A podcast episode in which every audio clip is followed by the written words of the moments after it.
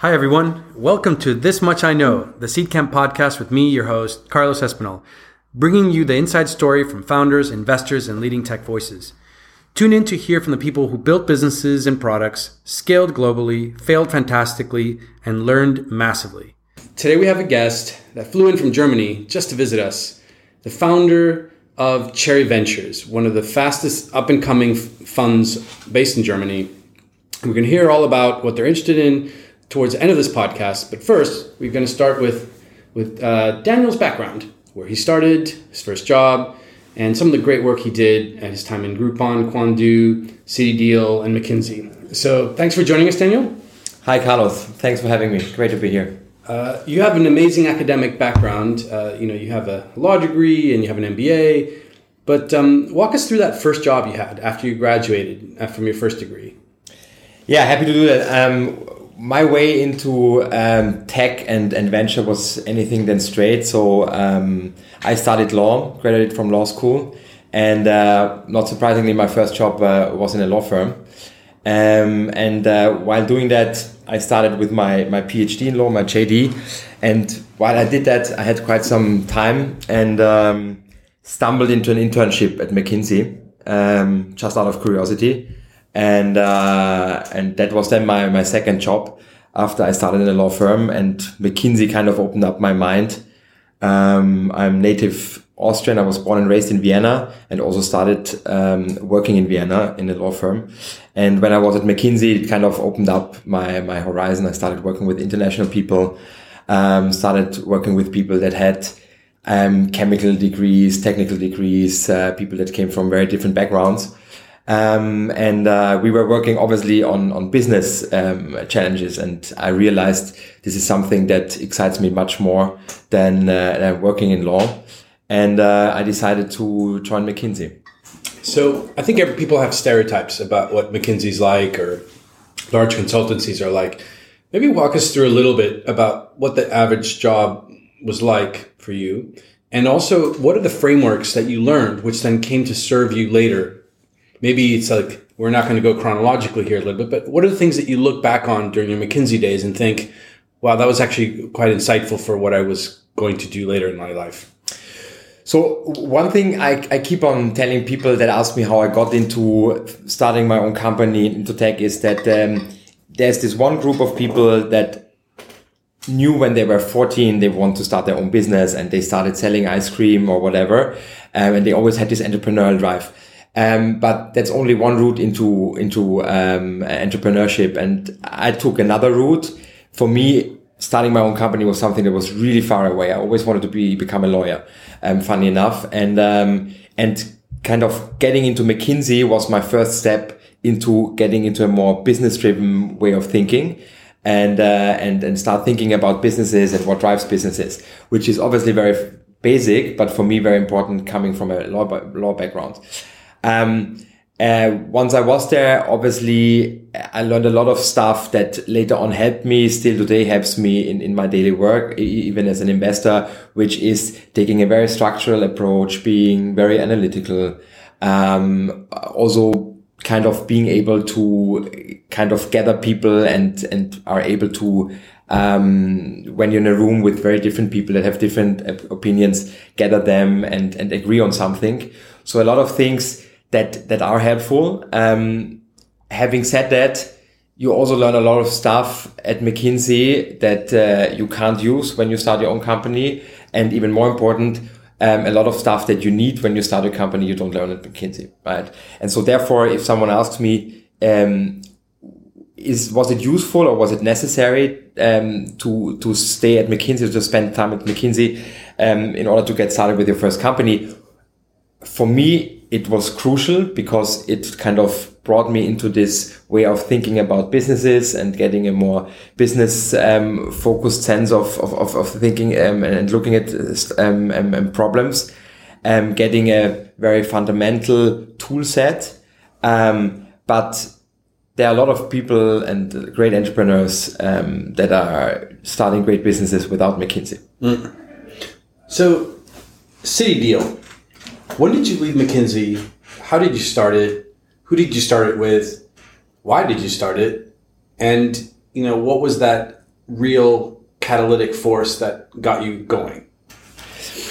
So as I said, my, my way into starting my, my first company, which was, was City Deal, was anything than straight. So after I spent some time at McKinsey, I took a sabbatical and did an MBA at INSEAD, um, which was besides having a great time there and, and meeting great people, um, it was very important for me because there, for the first time in my life, I got in touch with people that started about starting their thought about starting their own company or that actually did already start their first company. And uh, and I never thought about that before. And that kind of excited me a lot. INSEAD has a very strong focus on entrepreneurship. So I started taking all these classes and while spending that year my mind kind of got full of this idea I want at some point I want to start my own company um, I left the MBA, I graduated from, from, from INSEAD, went back to McKinsey also because I have had to pay back my um, tuition fees, but with a clear idea and goal, I'm to start my own company. Um, but anything besides that, I didn't have a clear plan of what kind of business, where do I want to start it. Um, in my first year after my MBA, I was almost there to start a company with two colleagues. This was in, was in 2006. We were about to start a direct insurer for, for, for, for auto insurances and quite an early idea back then. Um, but typical McKinsey, um, three McKinseys, we just couldn't get it done. We weren't courageous enough or aggressive enough. And then at the end, we all ended up staying at McKinsey. Um, and um, I ended up working very international. I moved to London. Later on, I moved to Brazil.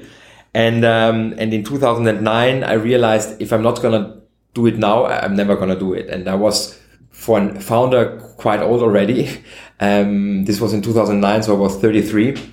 Um, probably spent too much time at McKinsey already. And uh, um, normally, if I would see today someone who spent so much time at McKinsey and at that age, I wouldn't give him a good chance to to get started and jump. Um, but I don't know why I I realized if I'm not doing it now, I'm never to do it. And uh, I left McKinsey, I left Brazil, uh, moved to Berlin um, with the idea I want to start a business, but anything else.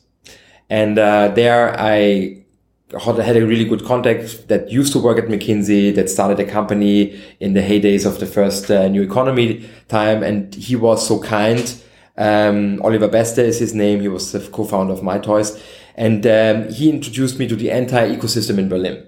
And back then, this was a really small ecosystem. So I was able to basically meet every relevant person there within uh, four or five days. And uh, that kind of opened up that entire new world to me. I started thinking about uh, business models, about what kind of setup I wanted to, to have when I started my first company.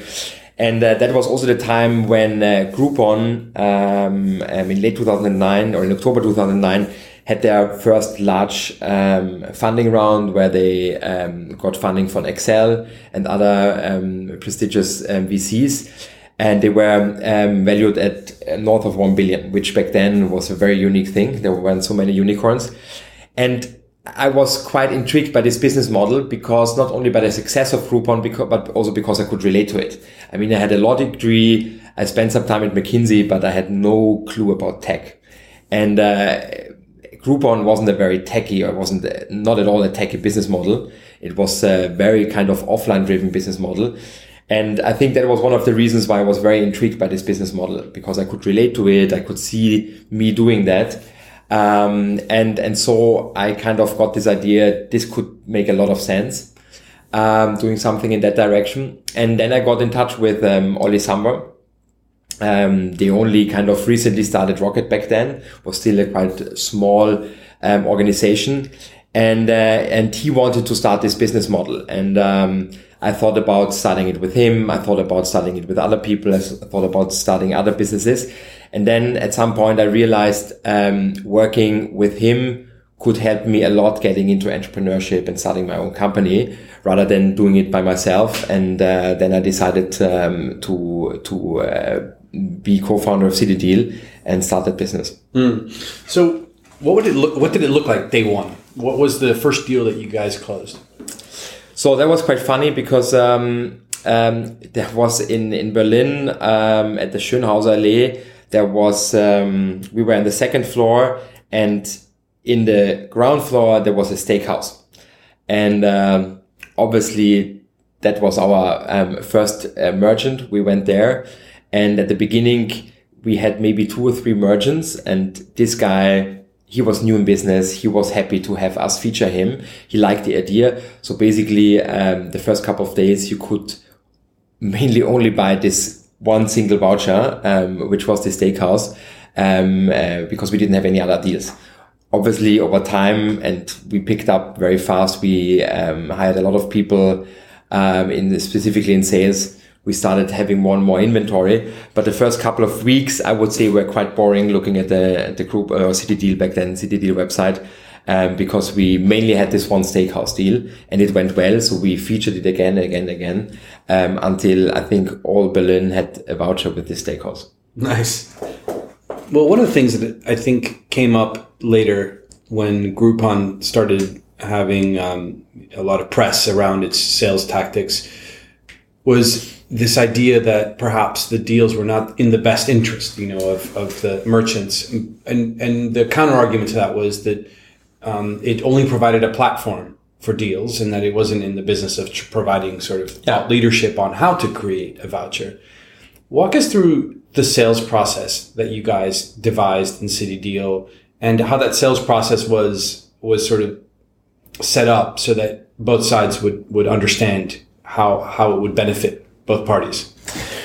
Yeah, so I think first of all, um, by, um, besides all that controversy, one of the major achievements of Groupon was and still is that it showed local merchants, restaurants, spas, uh, small retailers, whatever, on a global scale, the power of online and mobile channels.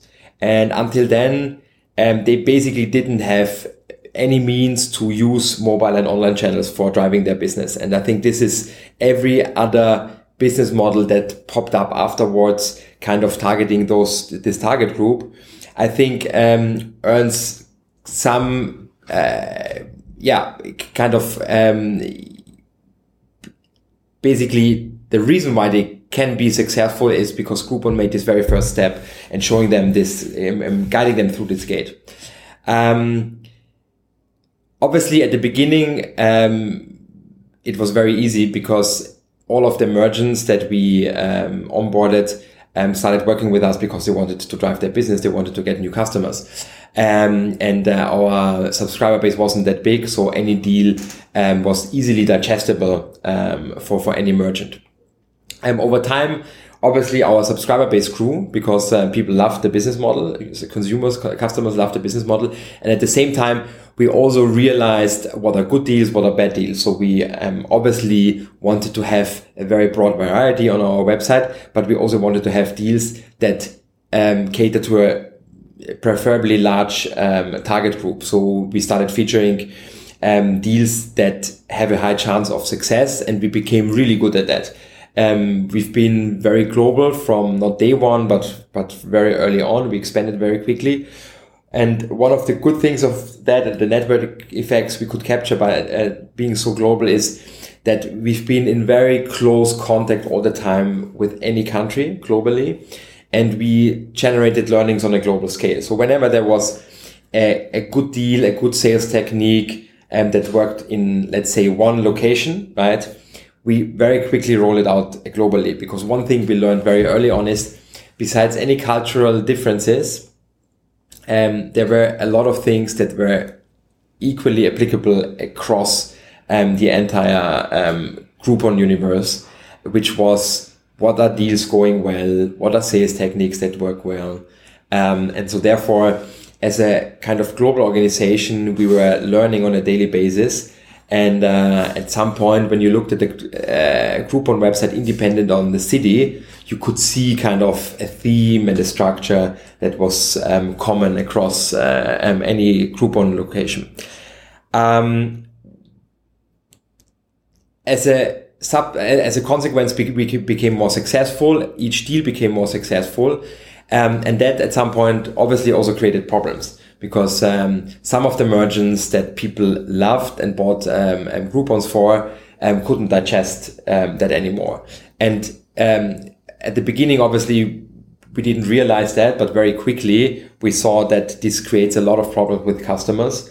And that creates a lot of problem with repeat customers because obviously once you buy a Groupon that uh, no one's uh, gonna um, um, accept anymore because he can't handle it anymore, the chances of this customer coming back is very low. So we realized very early on we need to um, implement quality assurance and also kind of make sure what's the limit for that merchant um, that is digestible for him.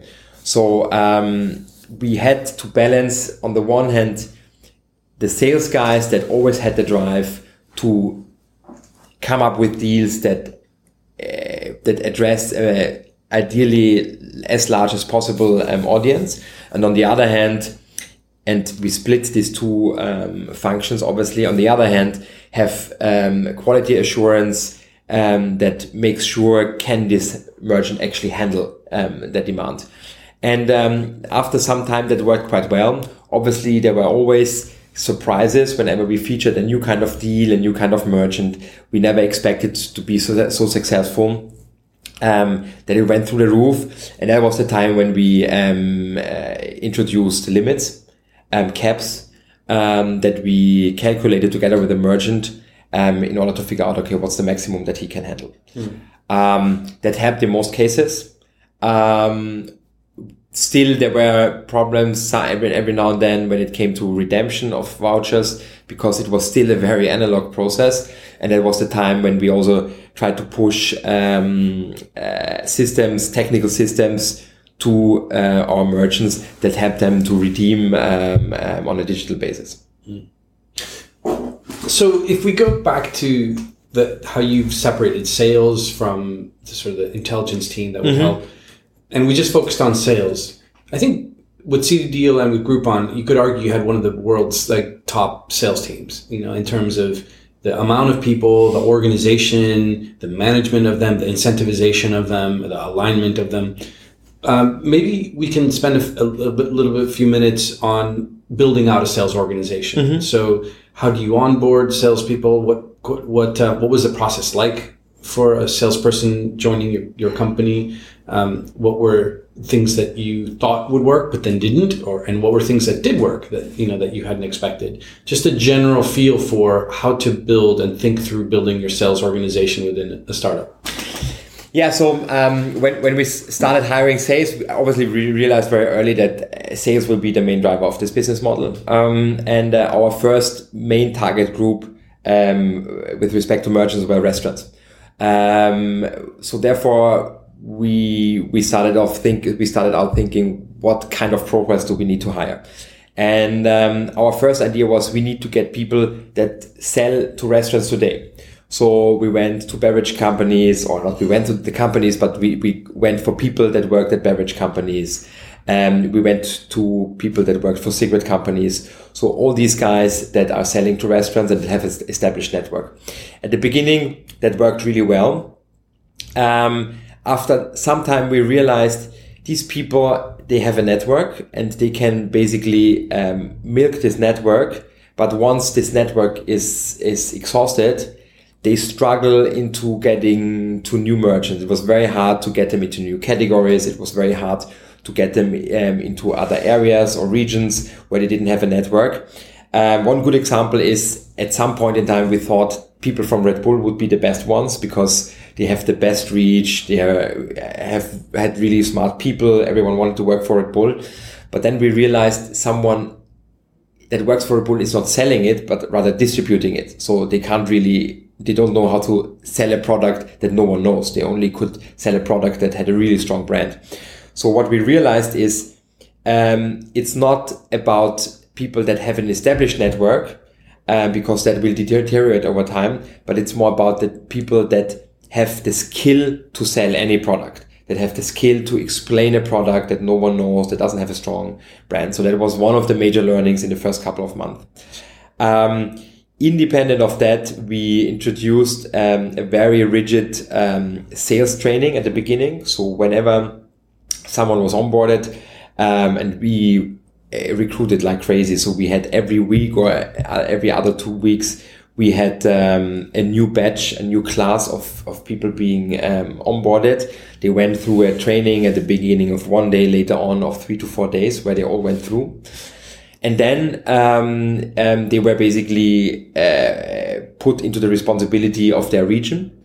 Um, and within that region, um, they had everyone had very clear targets that they had to achieve in the first week, in the second week, and we basically assumed after four weeks a salesperson should be up and running like any other person. And, uh, and then we started measuring them. I mean, we started measure, we, we measured them from the early beginning on, but then we basically uh, measure them against um, all salespeople. And, um, again, as mentioned at the beginning, we developed this, this blueprint, this cookbook, um, of how to recruit a sales force, how to manage a sales force, um, uh, which we applied across the Groupon universe. So basically the training, the reports, the management, the um, um, the, the, the kind of um, um onboarding and etc. looked exactly the same in any um, Groupon city. Um, and and that allowed us to benchmark each other, right?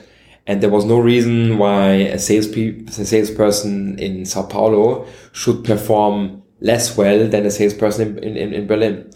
And, um, and this global benchmarking helped us to become better basically every day. Um, on the other hand, it wasn't only about activity and meeting sales targets on a pure number basis. It was also about quality because one deal wasn't similar to another deal. So once we realized what kind of deals we want, we always also had to manage our sales force towards getting the right deals. So what we did over time is have a very clear picture of how a perfect Groupon week has to look like um, in a specific city and uh, what kind of merchants in what kind of area in what kind of um, sector. And uh, we started giving out very clear um, um, um, requirements for what kind of merchants and what kind of deals we want.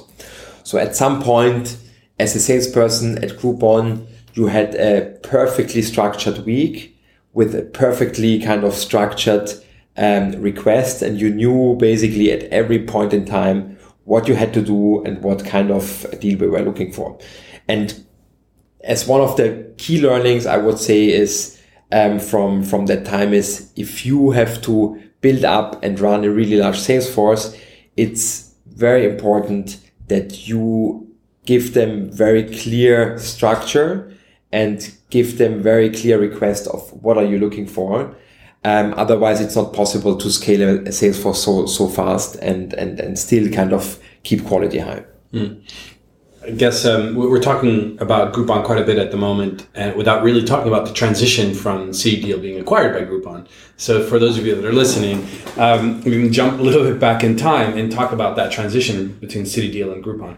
So, how many deals was how many um, years was CityDeal operational before Groupon acquired it? Um, it was um, nine months. Nine months. And then how many deals did you have? How many steakhouses did you have before Groupon bought it? Well, back then we were already quite large. We when uh, when Groupon acquired us in uh, May 2010, we had um, we were live in 11 countries in Europe already back then we realized that um, Groupon will make a move um, into international at some point in time, and and we knew that uh, if this happening, we need to be in as many countries as possible, independent of if they will acquire us or not. Um, so therefore, it was kind of land grabbing. Um, and by then we had already figured out how to get other merchants than steakhouses. Mm. And and how many employees did you have? Uh, nine hundred. Nine hundred. Yeah. At the point of acquisition. Yes. Holy crap! Uh, how many? How many of that was sales? A large fraction. Um, don't know exactly the number anymore, but I would say around uh, four to five hundred. Four to five hundred. Yeah. All right. So there's a whole bunch of lessons to be learned here, right? How do you build out an organization? how how many months did you say? Nine months. It was less than nine months. Yeah.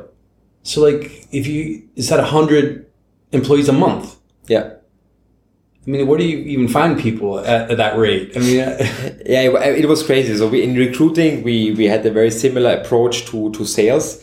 So basically we knew what kind of people we were looking for and, um, and our recruiters were kind of approaching people on LinkedIn. And back then in, in Germany, there was still is this uh, LinkedIn uh, platform called Crossing or Xing. Um, uh, we had to get new um, accounts because we couldn't um, send so many messages from one account. Um, and we were we were recruiting like crazy. And obviously, at the beginning, we did a lot of mistakes when recruiting. Right, we realized we had completely wrong people, um, and over time, we became better and better and better. But since we started off in Germany and, and then very fast in, in, in the UK and in France, um, we generated these learnings very quickly. And whenever we went in a new city or in a new country, we knew exactly what to avoid and what to do. So therefore, again, as I said at the beginning, as a, as an organization, we learned really, really fast. We made a lot of mistakes, but we adjusted also very quickly. And, uh, and since all in, in all of us working in different countries, we kind of could multiplicate these, these learnings every day. And therefore we became a really fast learning organization. I mean, I, would love to believe you on that, but I'm going to push back on that. I, I don't know how fast you can learn when it takes, on average, you know, a new hire at least a month or two to figure out their head from, you know, something else. So how how did you manage to have, or or can you honestly say that you had a fully harmonious organization?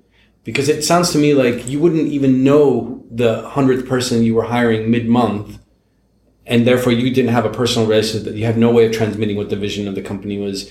This person probably had very transient relationships. How did you manage to keep the ship together? Because at that rate you know there's there's a high churn rate there's a high like firing rate there's a onboarding problem. How did you manage to steer together? Well i mean and this this uh, obviously also created a lot of challenges. Um, uh, when you grow so fast um, as you said, you, it's impossible that you know um, every new hire. It's impossible that uh, you, as, as, one of the founders, can basically um, explain your vision to to uh, each of the new um, employees, um, and then that definitely created challenges. Um, at the same time, since uh, CityDeal had such a big success back then, and every day was a record day. Every day there was at least a kind of success experience.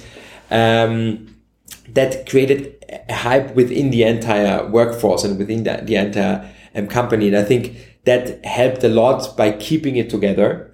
Um, um, at the same time, if kind of everyone is crazy about this hyper growth and, and getting into that hyper growth, it helps you drive the company and drive everyone in one direction. At the same time, it's also very dangerous because, um, you you need to make sure that things go in the right direction, right?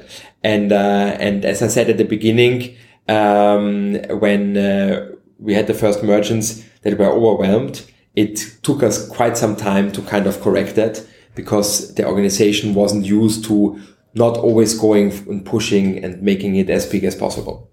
Yeah. So how how did you? Because to some extent, with such a large force, you would have to delegate quite a bit. You'd have to trust quite a bit. But with such little time to sort of align values, it mean it meant that you probably had a lot of rogue warriors, people who would go out and try to do things, mm-hmm. generally in the purpose of building shareholder value, but completely misaligned at times. So how how did you manage to sort of get that? How did you map out the organization so that you could delegate, but at the same time make sure that everybody was a little bit more aligned? Was it was there like a town meeting? Was there weekly meetups? Was there stand? What, what was the organizational so, structure? So the, the organization looked that way that um, uh, Berlin was uh, to a major extent the headquarter where tech product um, was centrally located. And then we had uh, local operations and local operations consisted first of all of sales, um, to some extent, uh, uh, or to an important extent, uh, um, of operations and HR. Um, and, uh, and, um, in, and what we did very quickly is we introduced a regional structure. Um, so on the one hand, we had kind of sales, the guys that brought on in, in the deals. And on the other hand, um, we had operations. So these were the people that, um, looked for quality, that looked for what deal is going to be broadcasted what kind of deals do we want, what quality we are looking for, also kind of looking and, and, and kind of protecting the merchants to some extent. Um, and um, and that was all of that was um, locally organized. And within sales, we very early on introduced a very um, regional structure, meaning that each city had a manager. And later on, then each region had a manager. So we had kind of a typical sales structure. And um, in order to keep the ship together, we in each country we had once a week a meeting where all the regional heads came together physically, right? So they were traveling once a week to, in the case of Germany, for example, to Berlin. And there we had, um, um, with what we called back then our city managers, so the people that were in charge of a city, of a region, we had weekly meetings where we went through every relevant um, topic, every relevant learning, looked at the performance of all people and uh, that involved a lot of traveling, but that was super critical at the beginning in order to keep such a fast growing organization together. Wow. I mean, that's a, that's a book right there. I mean, I think you could write a whole book just oh, yeah. on your experience in nine months. Um, well, if, if we move along to the acquisition, one of the things that many people will never experience in their life is the acquisition of a large player like Groupon with another 900 employee beast that was CityDeal. How did you negotiate that? Um, what advice would you give a founder who might find themselves in that opportunity at some point in the future? And, and what were the elements about keeping stewardship over your employees so that, you know, whatever it is that you had promised them wouldn't necessarily be a disappointment in this sort of new merged entity? So back then, um, the, the acquisition through Groupon, which was always the, the role model for this uh, for this business and and you also have to kind of realize back then since Groupon the, the idea I had of Groupon, a lot of people globally had as well. They realized it's a very simple business model. You need very little means to get started with it. And, uh, and the success and the very visible success of Groupon led to the fact that there were Groupon clones all over the world, right? Um, it was very easy to start a Groupon um, um, clone. You needed very little money and you could have early success in a city, right? Obviously, it was very hard and you needed a lot of money to, to expand, but get started in one city um, was relatively easy and that created a lot of problems for us as back then the, the largest player um, um, outside of the US because whenever we entered a new city, there was at least two, three small um, Groupon clones that focused on this specific city or, or region. And, um, and since we were still a quite young company, people didn't really know us. They kind of mistook us for someone else. And, um, and therefore, from one day of the, uh, to the other, all of a sudden, have this brand Groupon, and Groupon back then was already a brand because it's very visible, their success, um, was a big help in kind of um, becoming successful in this very competitive battle. Um, so therefore, people were super excited about the acquisition. Um, it was also clear that, I mean, we burned cash like crazy. So it was clear it will help us to um, um, get much more funding that is needed to do a global rollout. Um, it was clear that we could basically, from that point in time, focus on um, executing on a global scale and driving internationalization. That was also part of the deal that the CityDeal um, um team will uh, drive uh, internationalization. And that was the point in time when basically Berlin turned into the, the international hub of, of Groupon. And from that on, um, most countries were launched out of Berlin. Hmm. But what was that acquisition process like in terms of that conversation where, you know, hey, all right, this is how much I want you to pay me, and this is why, and this is what it's going to look like, and so through that. So um, back then, um, it was very clear that um, Groupon has two ways to do internationalization. Um, either they, they buy a player that has a has a footprint already, or they do it themselves. Um, and like many other US companies, especially back then, they felt very uncomfortable um, doing uh, countries outside of, of the US. So therefore, um, doing an acquisition, I think for them was was quite um, um, a very viable option very early in the process. Um, it was back then super helpful to have Olli Samwer, who was back then already quite um, experienced um, deal maker, um, um, kind of um, driving this deal. we then sat together with Andrew Mason and his team and realized very quickly that um, it looked like we we share the same vision, we, we share the same values and, and the same ambition level. And um, since uh, our company was relatively young still, and it was clear that all the potential is mainly in what's going to be grabbed going forward, the deal was cut out relatively fast in a few weeks. And um, and now looking back, that acquisition through Groupon was actually only the beginning, right? Um, because the, the, hard work and um, and and, and the, the, tough part of rolling out this model um, on a global scale mm. only back then started. Mm. So if we look at the wisdom of that, so it's great that you had Olli Samwer on your team, and, and, and, the deal itself was something that was facilitated with that relationship.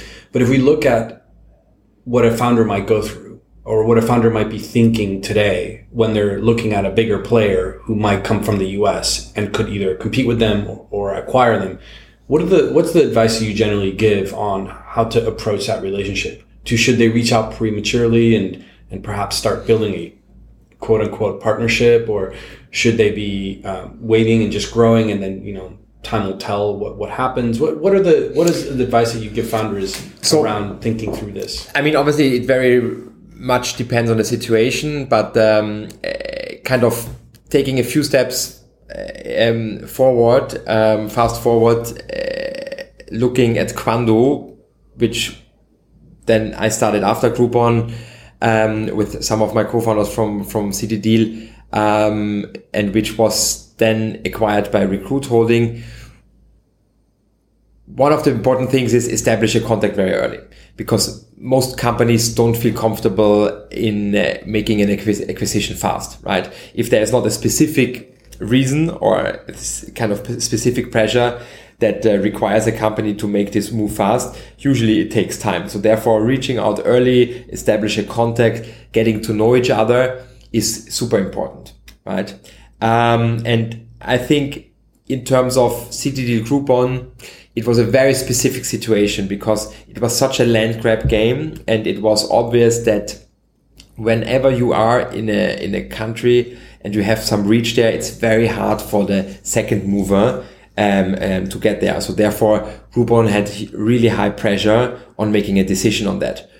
Um, looking at Groupon and how uh, looking at Quandoo and how we got acquired through Recruit it's I think a more relevant experience for other founders because in that case we um, established very very early um, contact with them, knowing that they know the business model we've been in, which was um, um reservation on a reservation system for restaurants, uh, because they had a very successful business for that in in Japan themselves. Um, establish early contact with them, getting to know each other. Then we also got them in as a small um, investor with no rights. That also helped kind of working together and over time this kind of developed into um, into a deal. Um, and kind of looking back what's kind of one of the major learnings is thinking ahead very early. So it's not about okay i want to sell a company who could acquire me? But it's rather thinking ahead two three years who could be potential um, acquirers? And establish early contacts figuring out who could be a good fit um, and even if it turns out you're not going to sell it, it's good to have those contacts because this process usually takes quite some time because it requires a lot of trust. and um, it, requires a lot of kind of um, within the acquiring organization, a lot of um, um, getting a sense for what we get into. Therefore, I think the Groupon CityDeal um, example is uh, quite an exception usually it's more like how it happened in the case of Quandoo and Recruit Holding, where it takes months or even years to establish that hmm. trust. Okay, yeah, that makes sense, and that that's good advice. So I, I want to jump to Cherry because it's you know yet another one of your entrepreneurial ventures, but a very different one. Yeah. moving away from the product side things to now the services. You could argue that venture firms are, are service providers after all. So you know you've had an amazing career as a as a leader, as a founder, and now you wanted to be an investor. So Cherry, tell us a little bit about the vision, sort of the purpose, the focus of Cherry, and how you leverage your background to find the, the next opportunities. Yeah, so um, Cherry exists already quite some time. Um, um, it used to be um, the angel vehicle um, of my two partners, um, Filip Dames and Christian Meermann.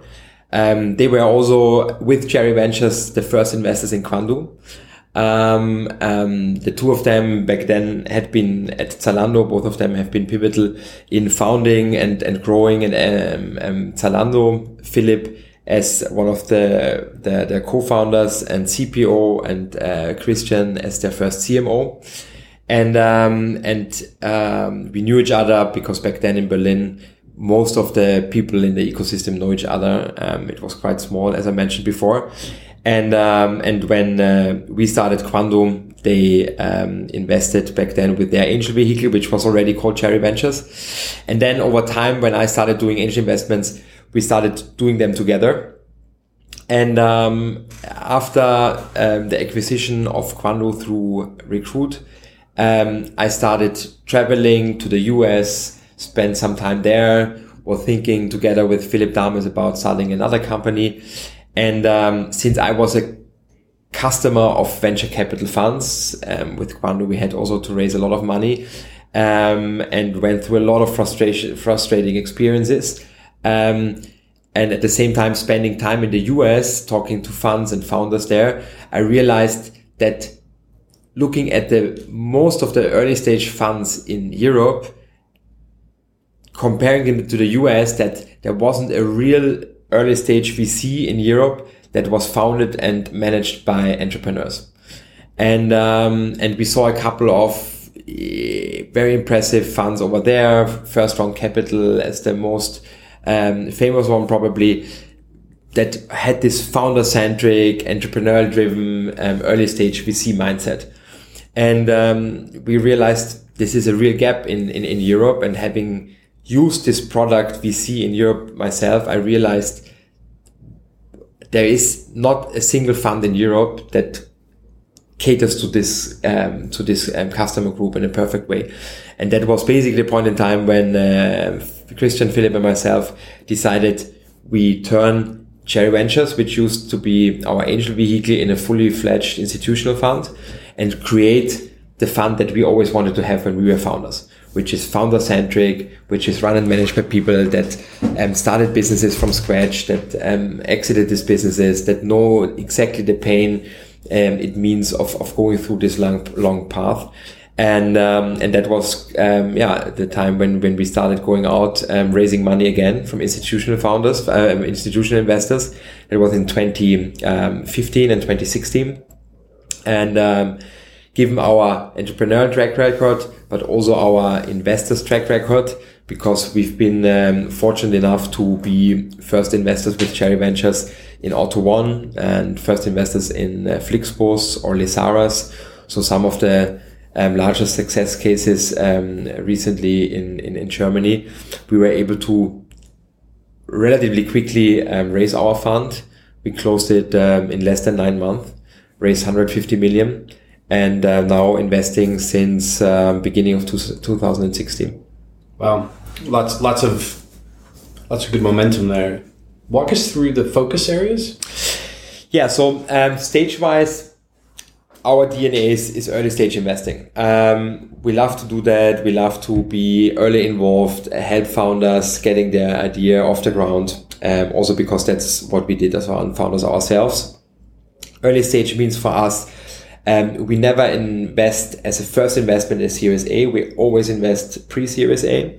At the seed stage, we usually invest 500k to 1.5 million as a first check. But then um, we want to be not only involved, but we want to follow on significantly over several stages. Given our fund size with 150 million, um, we basically wanted to deploy and we can deploy 10 to 15 million per portfolio company. So if things go well, we basically follow on for several rounds, but we never lead a round once we've been um, already invested. So therefore, that means um, the founder with us, with Cherry Ventures, has someone at his side that helps him um, um, find a top VC as a follow-on investor, and then we would only co-lead. Um, in terms of um, sectors and topics, um, our DNA is consumer tech, since most of the businesses we did ourselves um, were, were consumer focused companies. So therefore we love um, consumer propositions. Um, given my background, we also like to do um, B2B models as long as kind of the B is SMEs. We don't do enterprise in general. Um, we love marketplaces. We love software as a service. Um, and we start kind of digging deeper into vertical um, areas from travel over mobility, logistics, healthcare, um, um, food, getting deeper into um, um, uh, industry and topics over time. And uh, looking at our geographical um, scope, um, we are based in Berlin, but we see ourselves as a European fund. So um, we invest across Europe. We have several investments in London. Um, we are very active in Paris. Um, we have a great investment in Vienna. Um, we look at a lot of deals in, in the Nordics. So therefore, outside of, of Germany, we are quite active now having a team of five investment professionals next to the three of us. Um, we can actually cover Europe quite well. Um, it, it's impressive. And um, for those of you that are listening to the podcast, it's it's great to have um, a couple of co-investments together. Um, Indeed. and, and hopefully those companies will do well with your or your magic touch. How do you provide support to founders? I mean, I think one of the things that makes Cherry compelling, as you said, is the having the background and the empathy towards a founder. But let's move away from the sort of I can empathize with you and more into the sort of applied. Um, if if we had to identify the, the key things that you think bring value to a founder, other than empathy, with your background and your team's background, what what what would it be? So the good thing about the, the three of us is that um, we are all founders and entrepreneurs, but we have a very complementary background. So in my case, um, um, having always done very sales heavy businesses, um, whenever we have a, a, portfolio company that wants to build up a sales force, um, obviously I can give them very hands-on um, um, advice and support. Um, in the case of Christian, who has been uh, CMO of Zalando for many years, um, he has seen all the good and the bad in, in, in on and offline marketing. And in the case of, of Filip, um, who has been the CPO of Zalando um, and has the most technical background of us. Um, he he obviously can help any founder on any product related topics. Having said that, we all um, been fortunate enough to be involved in in hyper growing businesses that internationalize successfully. Um, so that's something that that we have in common. And whenever there is a specific topic and I would say the three that I mentioned obviously don't cover everything that you need, but they cover the major things that you have to worry about in your first one to two years. We sit down with uh, the founders and, and the team, usually do a workshop with them, kind of structure the task ahead, and give them very hands-on advice. And then we check in depending on how often the founder wants our support um, and, and, and see how things are going. Mm. All right. So it sounds like you guys collaborate quite a bit. It's not like one partner has one deal and you don't. So we, we split up obviously the deals, but yeah. given that we have this complementary um, uh, background, whenever you become a cherry portfolio company, you get the support from all of us. Mm. So what's left on your bucket list? What's left on your list of things to achieve? I mean, you've done, you know, three startups in effect, and you've been, you know, lawyer. You you have an MBA. You are now a VC with some amazing investments, angel investor. You know, what's left on your bucket list? Well, I, mean, obviously we only talk business here. There's a lot of things I, I want to achieve in my life besides business or pretty my professional career. But um, um, on on on the professional side, as you said, Cherry Ventures for me is still a very early startup. Um, we achieved a lot given the short period of time, but there's much, much more we want to achieve. And, and our goal is we want to become the European early stage VC brand. Um, and we want to basically um, become this aspirational brand that every founder wants to have in his cap table when he thinks about starting a company. And, uh, and in order to get there, we have a very long way to go. Um, and that's kind of professionally what I'm really looking forward building Cherry Ventures to, to the European um, early stage VC brand. Excellent. Well, thanks for joining us today. Thanks, Carlos. It was great being here. Thanks for listening. If you enjoyed the podcast, don't forget to subscribe on iTunes and SoundCloud and leave us a review with your thoughts on our show.